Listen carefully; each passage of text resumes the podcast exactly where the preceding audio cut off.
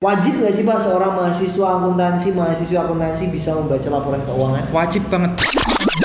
Uh, secara real laporan keuangannya itu ada, hmm. mereka kadang bingung loh ini kok ada poin dua B untuk apa, okay. poin satu B untuk apa. Nah hmm. itu ada hubungannya nanti dengan catatan atas laporan keuangan. Gitu dia tahu ternyata uh, tadi ya uh, cash flow-nya tuh berantakan gitu ya. Nah iya. Gitu ya, udah. Pasti laporan keuangannya, laporan laba ruginya itu pasti berantakan. Waktunya kamu dengerin P D I P. Shh. Ini bukan parpol, tapi podcast. Wow. Pak dosen, ikut podcast. Assalamualaikum warahmatullahi wabarakatuh. Masih bersama. Kok jadi mendok itu Pak? Salah ya. Saya kira lagi nonton dangdut Pak. Oh, iya. Saya dari kemarin pengen nonton dangdut. Gara-gara Gara-gara gak bisa kemana-mana. Jadi oh, iya. saya harus meredam keinginan saya Pak. Akhirnya saya nonton jazz-jazzan aja. Biasanya jadi promotor dangdut. Enggak dong, saya kan bukan sultan Pak. Oh, iya. Oke, okay. Seperti biasa ya uh, teman-teman yang lagi mendengarkan dimanapun Anda berada, ini kita akan membahas tentang analisis laporan keuangan di spesial episode yang kedua. Masih okay. bersama Stock Grow juga. Okay. Jadi di sini saya sebagai asisten dosen ada Vian Arditia. Oh iya, kemarin belum memperkenalkan belum. diri ya. Yang A L K belum. Tapi iya. kalau yang kewirus pasti orang-orang yang apa colong-colong dengerin pasti udah tahu lah. Oh. Atau orang-orang yang dengerin ini pasti udah tahu lah suara saya. Oh, oke. Okay. Biasanya di mana? Famous, eh? Biasanya di mana? Di Jakal, Pak. Oh. Ngamen. Dulu oh, waktu iya. masih maba kayaknya di disakan deh ngamennya enggak bolak-balik gitu enggak jangan oh, udah, udah pindah kan kadang boneka mampang juga sih. Oke okay. okay. Ada dosen iya uh, kita sebenarnya mau ngomongin apa sih sekarang? Nah kan an- analisis laporan keuangan oh, Pak iya. kan kenalan dulu oh, Pak saya lah kan kemarin udah kenalan ya kan kenalan lagi nggak oh, apa-apa iya. biar makin sayang nah, gitu loh mahasiswanya. Nama saya Bani Adi, dipanggil Bani, jangan dipanggil Hani Bani Suiti. Iya. Yeah. So, ya. Oke, okay. Dan masih bersama Mbak Aci juga. Gimana kabarnya Mbak Aci? Alhamdulillah. Alhamdulillah. Sehat selalu ya. Sehat di tengah-tengah ambruknya ini. Aduh. Uh. Hari ini uh, kita hari dimana kita bikin podcast ini I H S G lagi turun banget. Wah. Bahkan sampai lima persen ya kalau nggak salah. empat persen, lima persen lah. Sempet ini ya, uh, jeda ya suspense. Yes, trading halt lah ya. ya sempat sempat di ini saya juga sedih tadi nggak bisa ini nggak bisa transaksi lah. Kenapa ini? Saya baca berita kan trading halt ternyata. Oke. Okay. Fine. Jual yes, apa sih trading? Tapi ini loh. Jual semua. eh tapi kan good news sebenarnya yeah. untuk investor. Yes. Gitu. Karena ini waktu yang ditunggu-tunggu gitu. Maksudnya uh, masa-masa di mana ini uh, mengumpulkan amunisi mm-hmm. gitu ya biar nanti saat rebound itu bisa pesta bareng-bareng. Nah, yes. bener banget.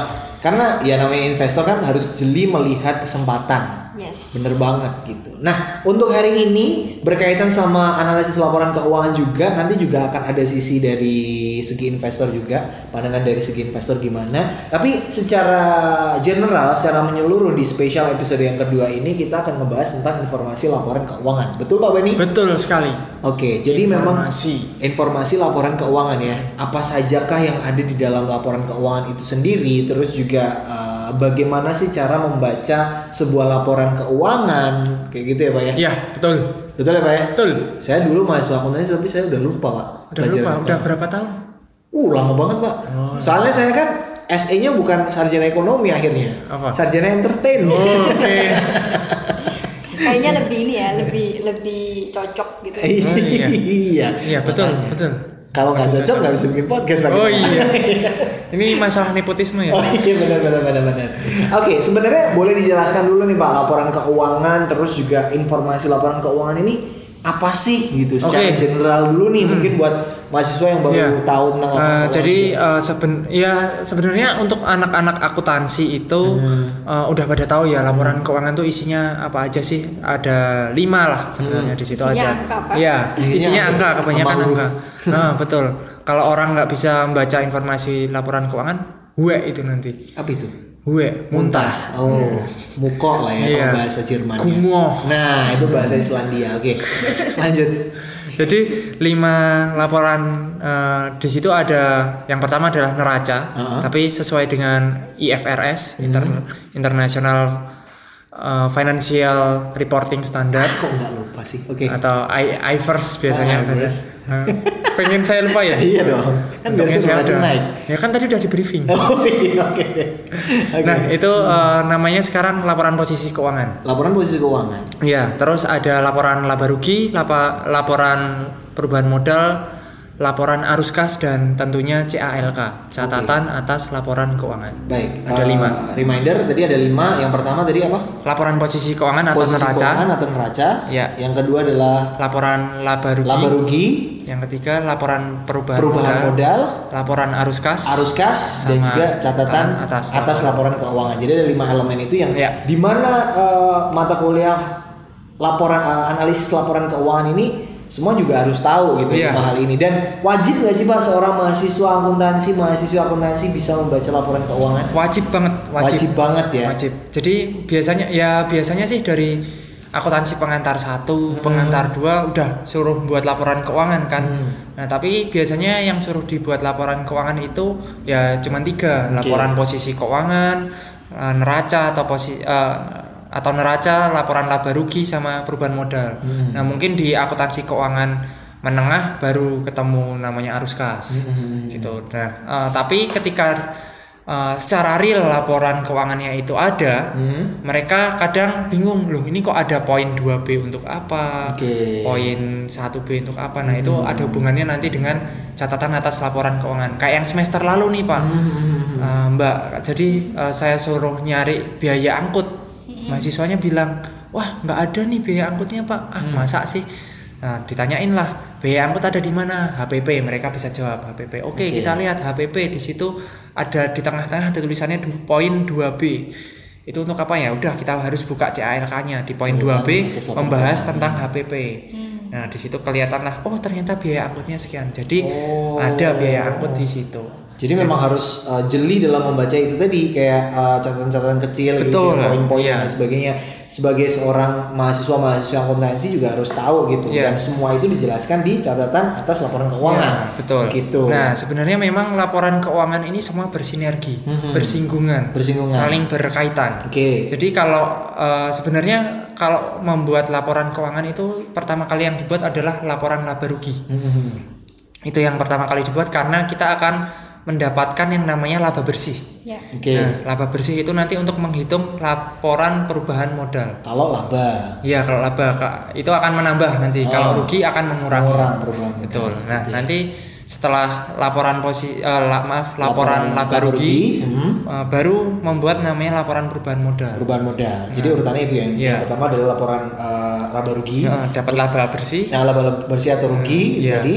Terus masuk ke laporan perubahan modal. Laporan perubahan di situ modal. Cara nyari laporan perubahan modal itu untuk mencari yang namanya modal akhir. Modal akhir. Nah, modal akhir misal kita bikin laporannya adalah tiga puluh satu Desember dua ribu sembilan belas. Hmm. Oke. Okay. Nah, itu yang dilihat adalah modal awalnya itu tiga puluh satu Desember dua ribu delapan belas. tiga puluh satu. Jadi modal awal. Oh, oke. Okay, okay. Ditambah hmm. laba bersihnya berapa? Mungkin ada dividen nanti bisa Uh, hmm. bi- bi- bisa dihitung juga masuk ke laporan perubahan modal dan lain sebagainya. Mungkin kalau zaman dulu ada yang namanya prive, nah itu juga mengurangi hmm. juga. Nah nanti akhirnya ketemulah modal akhir. Okay. Nah modal akhirnya ini nanti akan dimasukkan ke neraca di pos modal. Hmm. Nah, nah okay, itu okay, ca- okay. sebenarnya caranya uh, membuat laporan keuangan. Nah informasi yang seperti itu harus uh, mereka dapatkan sebenarnya. Um, buat laporan keuangan yang benar itu gimana? Oke, okay. gitu. Laporan laba rugi, terus laporan perubahan modal, baru itu nanti dimasukkan atau bisa yeah. uh, dimasukkan ke laporan Pos. posisi keuangan yeah, tadi. Posisi keuangan. Terus untuk yang cash, arus kas, arus kas, cash flow nah, atau arus kas sebenarnya itu juga ada kaitannya dengan uh, yang namanya laporan posisi keuangan. Mm-hmm. Nah, di situ otomatis uh, saldo yang uh, saldo kas yang ada di aset lancar hmm. itu harus sama dengan saldo uh, akhir kas yang ada di arus kas. Hmm. Jadi jadi itu harus sama. Nah, kalau misalnya beda nah itu udah tentu pasti itu ada kecurangan. Tapi oh, gitu. selama uh, saya lihat di laporan keuangan di yang sudah dipublikasi atau hmm. sudah go public, hmm. uh, atau mungkin belakangnya tulisannya L T D atau T B K, ya, T B K itu juga ya. Bisa. Hmm. Nah itu nggak uh, ada uh, kata saldo kasnya beda dari arus kas dengan laporan posisi keuangan, nggak ada. Nah itu susahnya tuh kalau mahasiswa-mahasiswi akuntansi itu biasanya baru pertama kali belajar gitu kan, terus bikin ini laporan laba rugi, laporan berubah modal, eh giliran ke posisi keuangan atau neraca itu loh kok beda nih Pak yeah. gitu. Biasanya di balance balance nih. Nah, nah tambah-tambahin aja deh. Iya, gitu. Nah, biar balance. Gitu. Iya, padahal itu sebenarnya salah ya memang. Itu sayang banget uh, sih. Sebenarnya sebenarnya aku tak bikin laporan keuangan itu gampang. Gampang malahan. Gampang. Contohnya ya, ya sama kayak sih, iya, gampang. Ya sama kayak pegangannya setiap hari. Iya, benar. Sebenarnya buat laporan keuangan itu gampang loh Mbak, kayak orang pacaran. Oh gitu. Iya, betul. Pacaran sama angka. Uh, nah, misal kalau uh, Mas Adit punya selingkuhan, huh? pengorbanannya uh, misal seribu. Seribu. Si cewek ngasih pengorbanan seribu. Hmm. Nah ternyata Mas Adit cuma ngasih pengorbanan lima ratus. Uh-huh. Nggak balance. Oh gitu ya. Gitu. Harus balance ya. Iya, jadi harus effort balance. Sama apa yang didapatkan itu harus balance. Jadi yang dibilang uh, Sujiwo Tejo itu kalau udah menghitung pengorbanan itu nggak ada cinta itu bullshit. Oh, oh gitu. Gitu. Cuman saya itu uh, mengeluhnya adalah bukan itu sih Pak. Apa? Ketika kita bikin laporan keuangan itu tuh kita menghitung angka, menghitung uang yang duitnya itu bukan punya kita gitu. Oh iya. Betul. Iya. Angkanya tuh bisa miliaran, iya, miliunan. Tapi, gitu tapi kita ya. Hanya bisa berpikir kapan ya saya punya duit segini. Megang aja nggak pernah. Nggak pernah. Itu sama kayak uh, teller di bank gitu kan. Teller di bank. Oh, iya. Benar-benar. Iya kan? Hmm. Ngitung uang banyak banget. Gitu. Duitnya dulu, duitnya orang. Ya, nggak bisa masuk ke uang, nggak bisa masuk ke saku. Iya benar. Saking banyaknya kan. Itu keluhannya para teller. Mm, iya. Benar banget. Udah gitu kalau ada yang kurang disuruh ganti. Iya. Aduh. Curhat. Curhat. Ya. Silakan okay. Yang mau jadi teller. Ya nggak apa-apa, sesuai passionnya masing-masing. Hmm, asalkan kalau misalkan ngerti ngitungnya benar ya pasti nggak akan. Yeah. Ada yang penting jangan masuk akuntansi wisuda jadi penyiar. Nah, ada tuh teman saya Pak. Oh iya. Akuntansi oh. wisuda jadi penyiar. Namanya Vian Arditia. Oh iya. Sekarang lagi bikin podcast. eh, dia ini loh gelarnya jadi sarjana eh, entertain. Nah, iya, bukan S E-nya sarjana ekonomi. Nah. Tapi sekarang udah bukan S E lagi. Apa tuh? S A K. Apa itu? Sarjana akuntansi. Oh, aku ini ya, akuntansi ya. Hmm, oh, oke oke. Okay, okay, oh iya iya, betul betul. Sekarang S A K ya. Iya.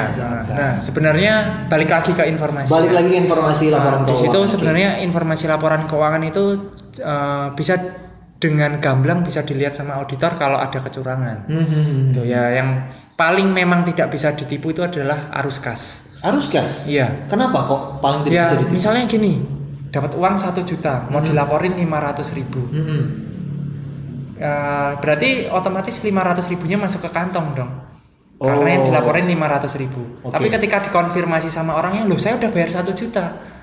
Oh, kan? Susah kan? Berarti kalau ya. Auditor itu harus harus ini juga ya, harus konfirmasi ke harus, pasti ini ya? Pasti harus konfirmasi. Jadi oh, mau nggak mau harus bisa baca informasi juga. Hmm. Nah, informasi laporan keuangan itu benar-benar penting. Misal uh, laporan laba rugi, hmm. wah saya punya pen, peningkatan pendapatan sekian, oh, tapi kok labanya malah turun. Nah itu kenapa? Nah itu ya, ada dicurigai ya, ya informasi di situ. Oh ternyata banyak uh, ya mungkin selain fraud ada biaya yang mungkin ternyata tidak terduga oh. muncul, itu akhirnya membuat biaya operasional lebih tinggi. Lebih tinggi.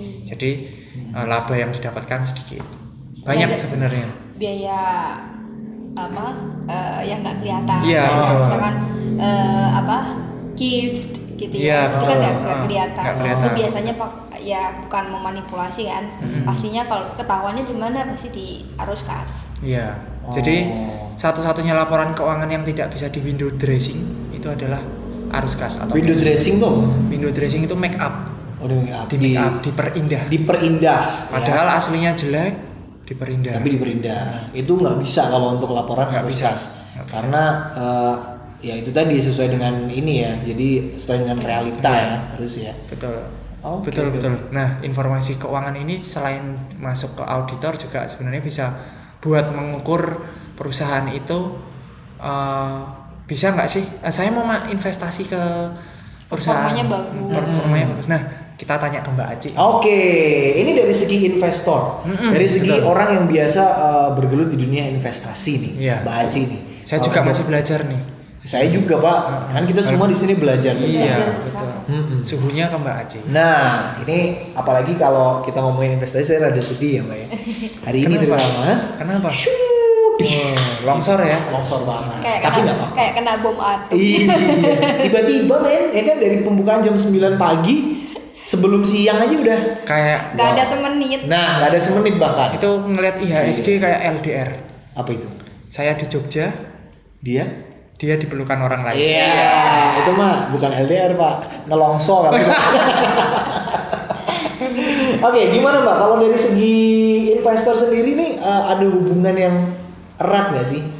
Ada pastinya. Pastinya gitu. Ya. Jadi sebenarnya kan laporan keuangan itu di apa ya isinya itu ya nah, atau tadi uh, penerjemahannya itu sebenarnya bermanfaat untuk siapa sih? Ada beberapa stakeholder hmm. gitu ya yang berhubungan dengan laporan keuangan. Okay. Gitu.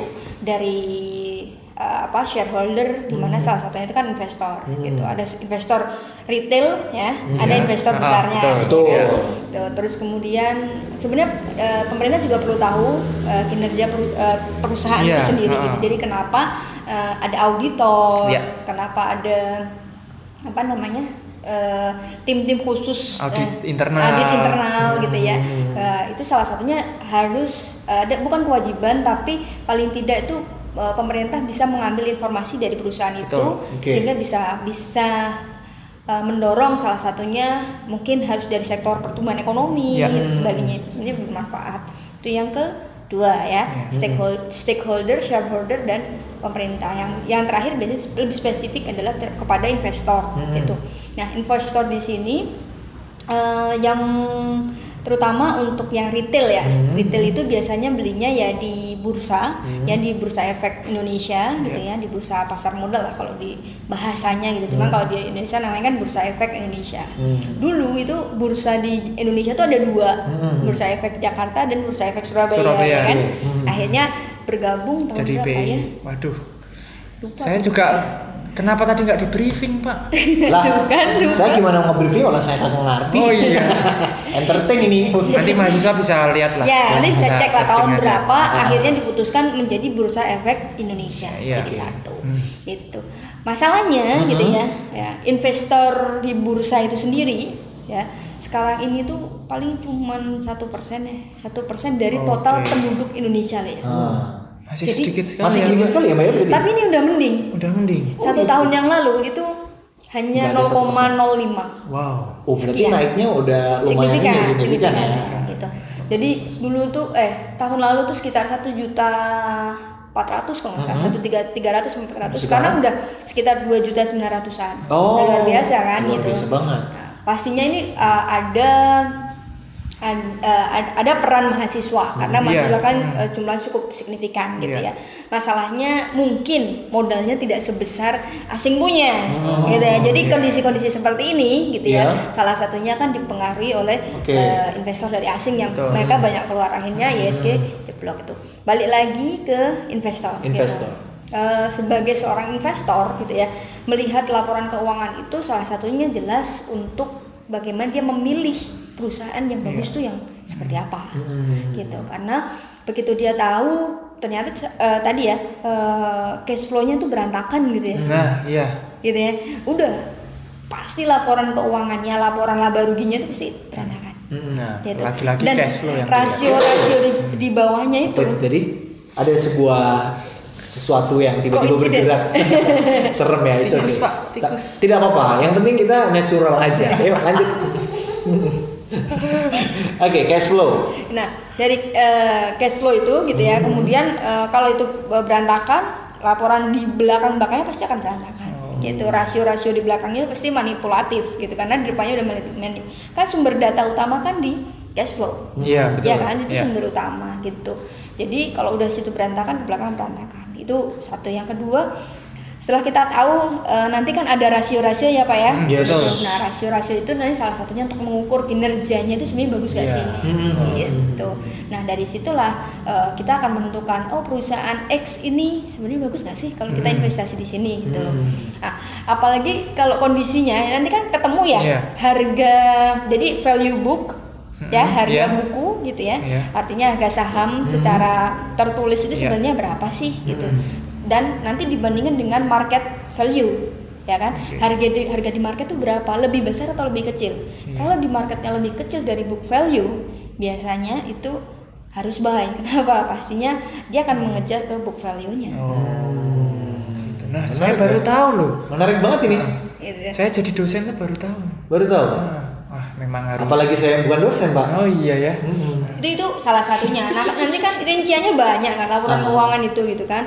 Kita harus tahu rasio, kita harus tahu perbandingan-perbandingan uh, hutang, ya kan? Yeah. Rasio hutang, mm-hmm. kemudian uh, solva solvabilitas, leverage, ya, ya. likuiditas, itu likuiditasnya gimana, itu itu uh, nanti dijadikan sebagai ya amunisi gitu. Hmm. Apalagi kalau kayak gini nih ya, ini as you know gitu bahwa kondisi I H S G koreksi seperti ini sebenarnya menguntungkan bagi investor. Hmm. Investor siapa? Investor yang punya duit dong. Betul gitu. Ya, pasti kalau punya duit kagak jadi investor. Iya. Enggak, maksudnya gini, kadang itu kan gini, aku investor gitu kan, tapi yeah. duitnya udah di bursa, ya pastinya oh, minus dong. Pasti gitu. Iya, gitu. Iya, iya. Makanya yang kita belum dialokasikan berarti. Betul. Ya. Gitu. Makanya yeah, yeah, kan yeah. kita harus pintar membuat uh, manajemen keuangannya juga harus pas gitu. Okay. Ada beberapa keuangan yang kita udah tahu nih gejolak-gejolaknya seperti apa. Uh, gitu. Karena kan okay. kalau di, ya, sebagai investor itu kan informasi da, uh, internal perusahaan harus tahu. Iya, yeah, pasti ya kan? Pasti. Informasi hmm. eksternal by the global yeah. ya.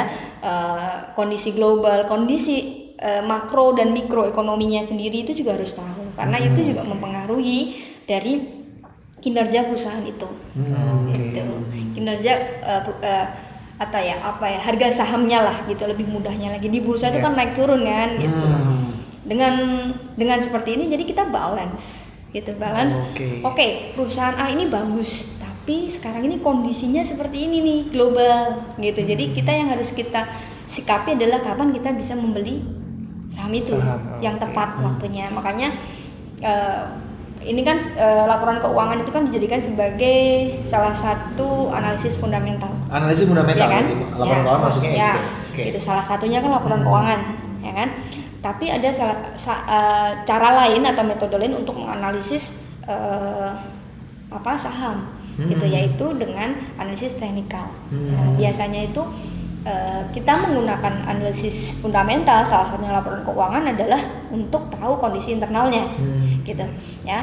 Dan eksternalnya di makro mikro, gitu. Oh. Tapi kita juga harus tahu secara teknikal. Hmm. Sebenarnya uh, posisinya lagi bagus nggak sih kalau kita beli, gitu. Oke. Okay. Gitu. Jadi hmm. kadang kita memakai dua ini, gitu, untuk uh, masuk atau membeli perusahaan itu hmm. atau membeli saham itu, okay. itu agar agar apa agar keuntungannya optimal gitu aja. Dimana kalau laporan keuangan ini berarti salah satu instrumen untuk uh, kita melihat dari sisi analisis fundamental itu yes, tadi ya. Yeah. Cuman kalau untuk yang namanya investor nih Mbak, itu kan pasti kan banyak ya instrumen investasi gitu. Mm-hmm. Kalau untuk laporan keuangan sendiri ini uh, bisa nggak sih uh, berpengaruh juga ke investasi instrumen investasi yang lain gitu?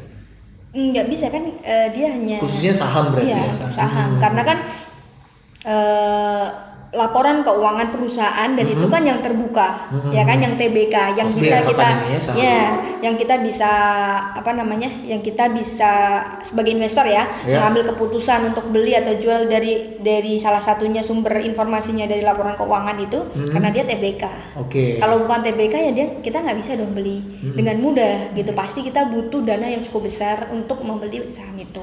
Mm. Gitu. Kalau dia nggak T B K itu berarti dia introvert. Introvert ya? Tertutup, tertutup. Ya kan? Jadi tidak terbuka. Berarti T T P. T T P. Titip. Oke. Okay. Hmm. Uh, selain dilihat dari investor ya Mbak hmm. ya, sebenarnya uh, se ya setiap manusia lah, hmm. setiap manusia itu juga sebenarnya punya harus punya laporan keuangan ya Mbak ya. Iya. iya. Nah, sebenarnya uh, untuk informasi laporan keuangan yang kayak apa sih yang Uh, bisa kita buat untuk diri kita sendiri. Untuk personal ya. ya untuk, untuk personal, untuk pribadi ya. nih terutama. Apalagi kan misal kita mau invest nih. Yes. Wah, tapi laporan keuangan saya secara sederhana aja eh, belum punya. Tapi eh, ya. pertanyaannya simpel deh. Kan biasa nih ya nah. buat laporan keuangan Pak dosen itu Betul. kan auditor. Kasih Mbak, pertanyaan Mbak. Nah, jadi setiap tahun bikin laporan keuangan betul nah, ya? Itu dia. Saya bikin laporan keuangan perusahaan bisa. Bikin laporan keuangan sendiri brodol. Nah, ini harus belajar sama yang namanya financial check up. Nah, iya. Kalau di personal finance ya, hmm. itu ada yang namanya istilah uh, financial check up. Hmm. Oh, apa itu Mbak? Saya nggak eh, tahu nih. Sa- nah.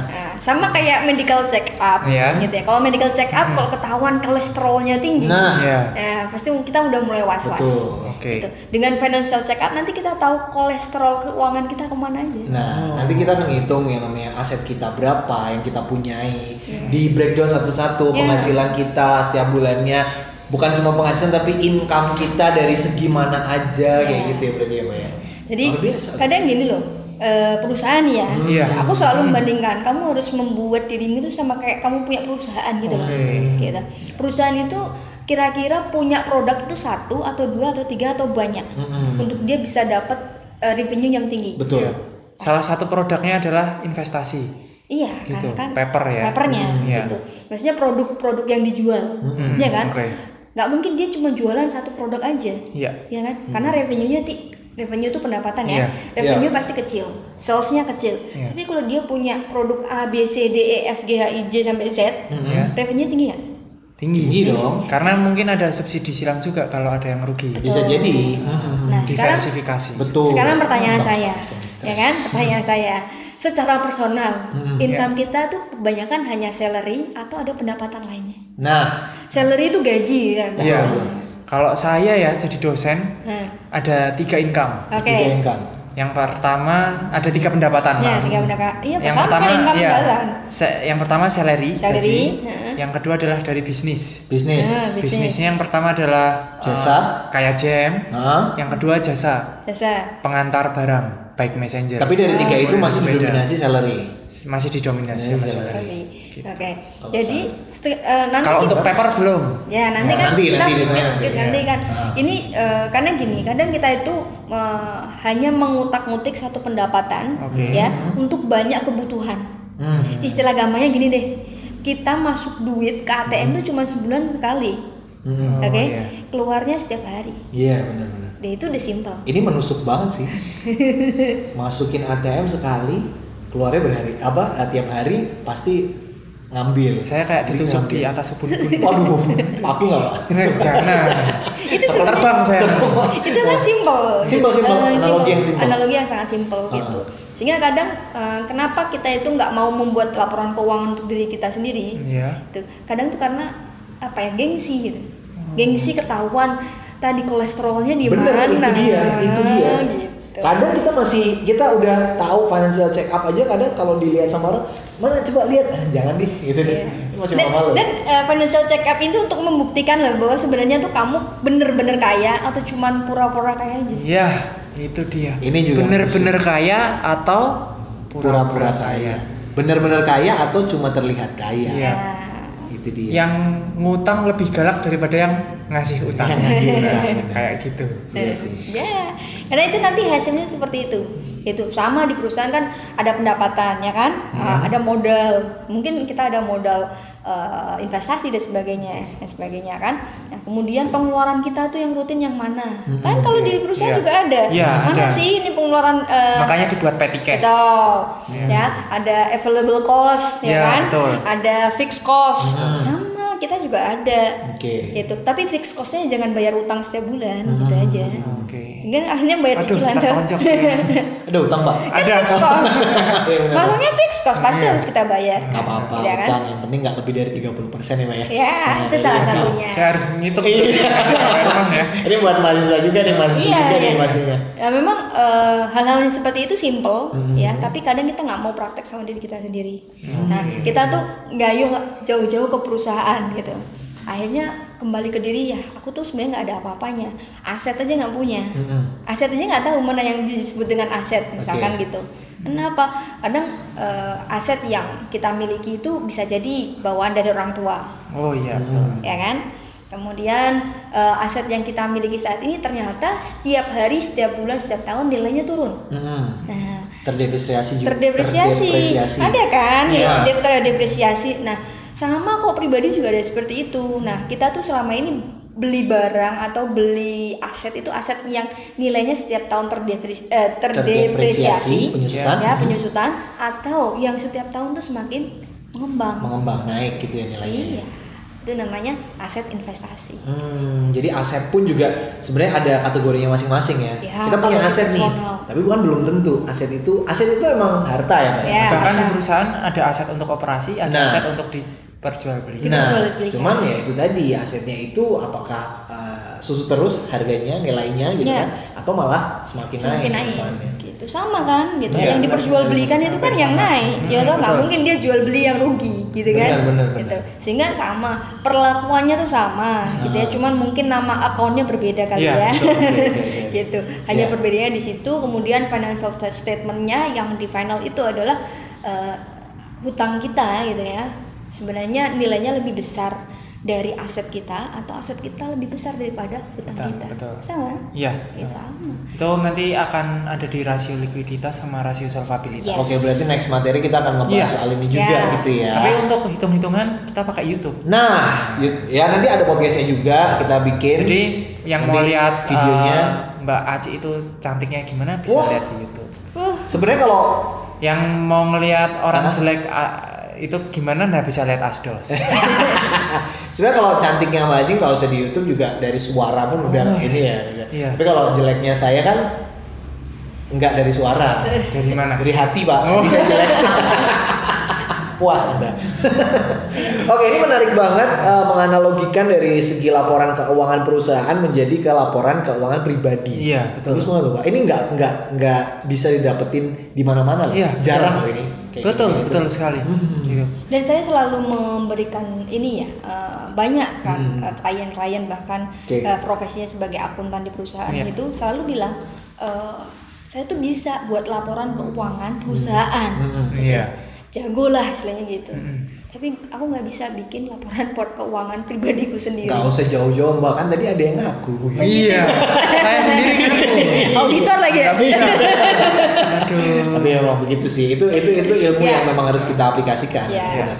Jadi meskipun teman-teman nanti ya eh, mahasiswa akuntansi kan eh, rata-rata Uh, istilahnya banyak yang ingin jadi auditor, yeah, profesinya betul. ya sebagai accountant, konsultan dan sebagainya.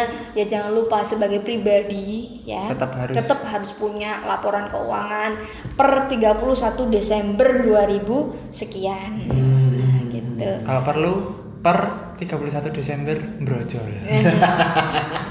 Apanya Pak yang brojol, Pak? Nah, bayinya. Oh. Kan lahir langsung dibuatin laporan keuangan. Bapak ibunya, oh kamu langsung saya buatin laporan keuangan. Oh betul. Salah. Kalau bayi brojol itu yang harus keluar adalah dana pendidikan. Oh, nah, berarti saya salah, Pak. Oh, iya. Salah dikit lah. Salah dikit.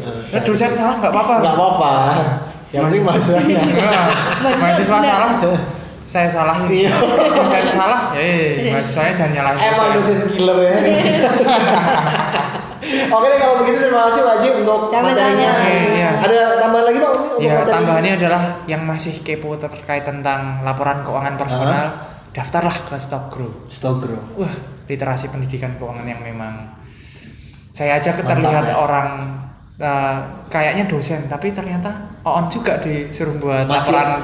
Masih Sona, ada banyak soal, masih iya. ada banyak sekali hal-hal yang memang harus kita pelajari. Iya betul, gitu ya. Gitu. Luar biasa. Mahasiswa mana yang nggak dapat gratis kayak gini? Nah, akhirnya orang mahasiswa-mahasiswa atau orang-orang lain yang nantinya nggak tahu, wah itu ada podcast bagus tuh. Uh, Apa nama podcastnya? P D I P. Yes. Pak dosen ikut podcast. Bukan parpol tapi podcast. podcast. Okay. Ya. Okay.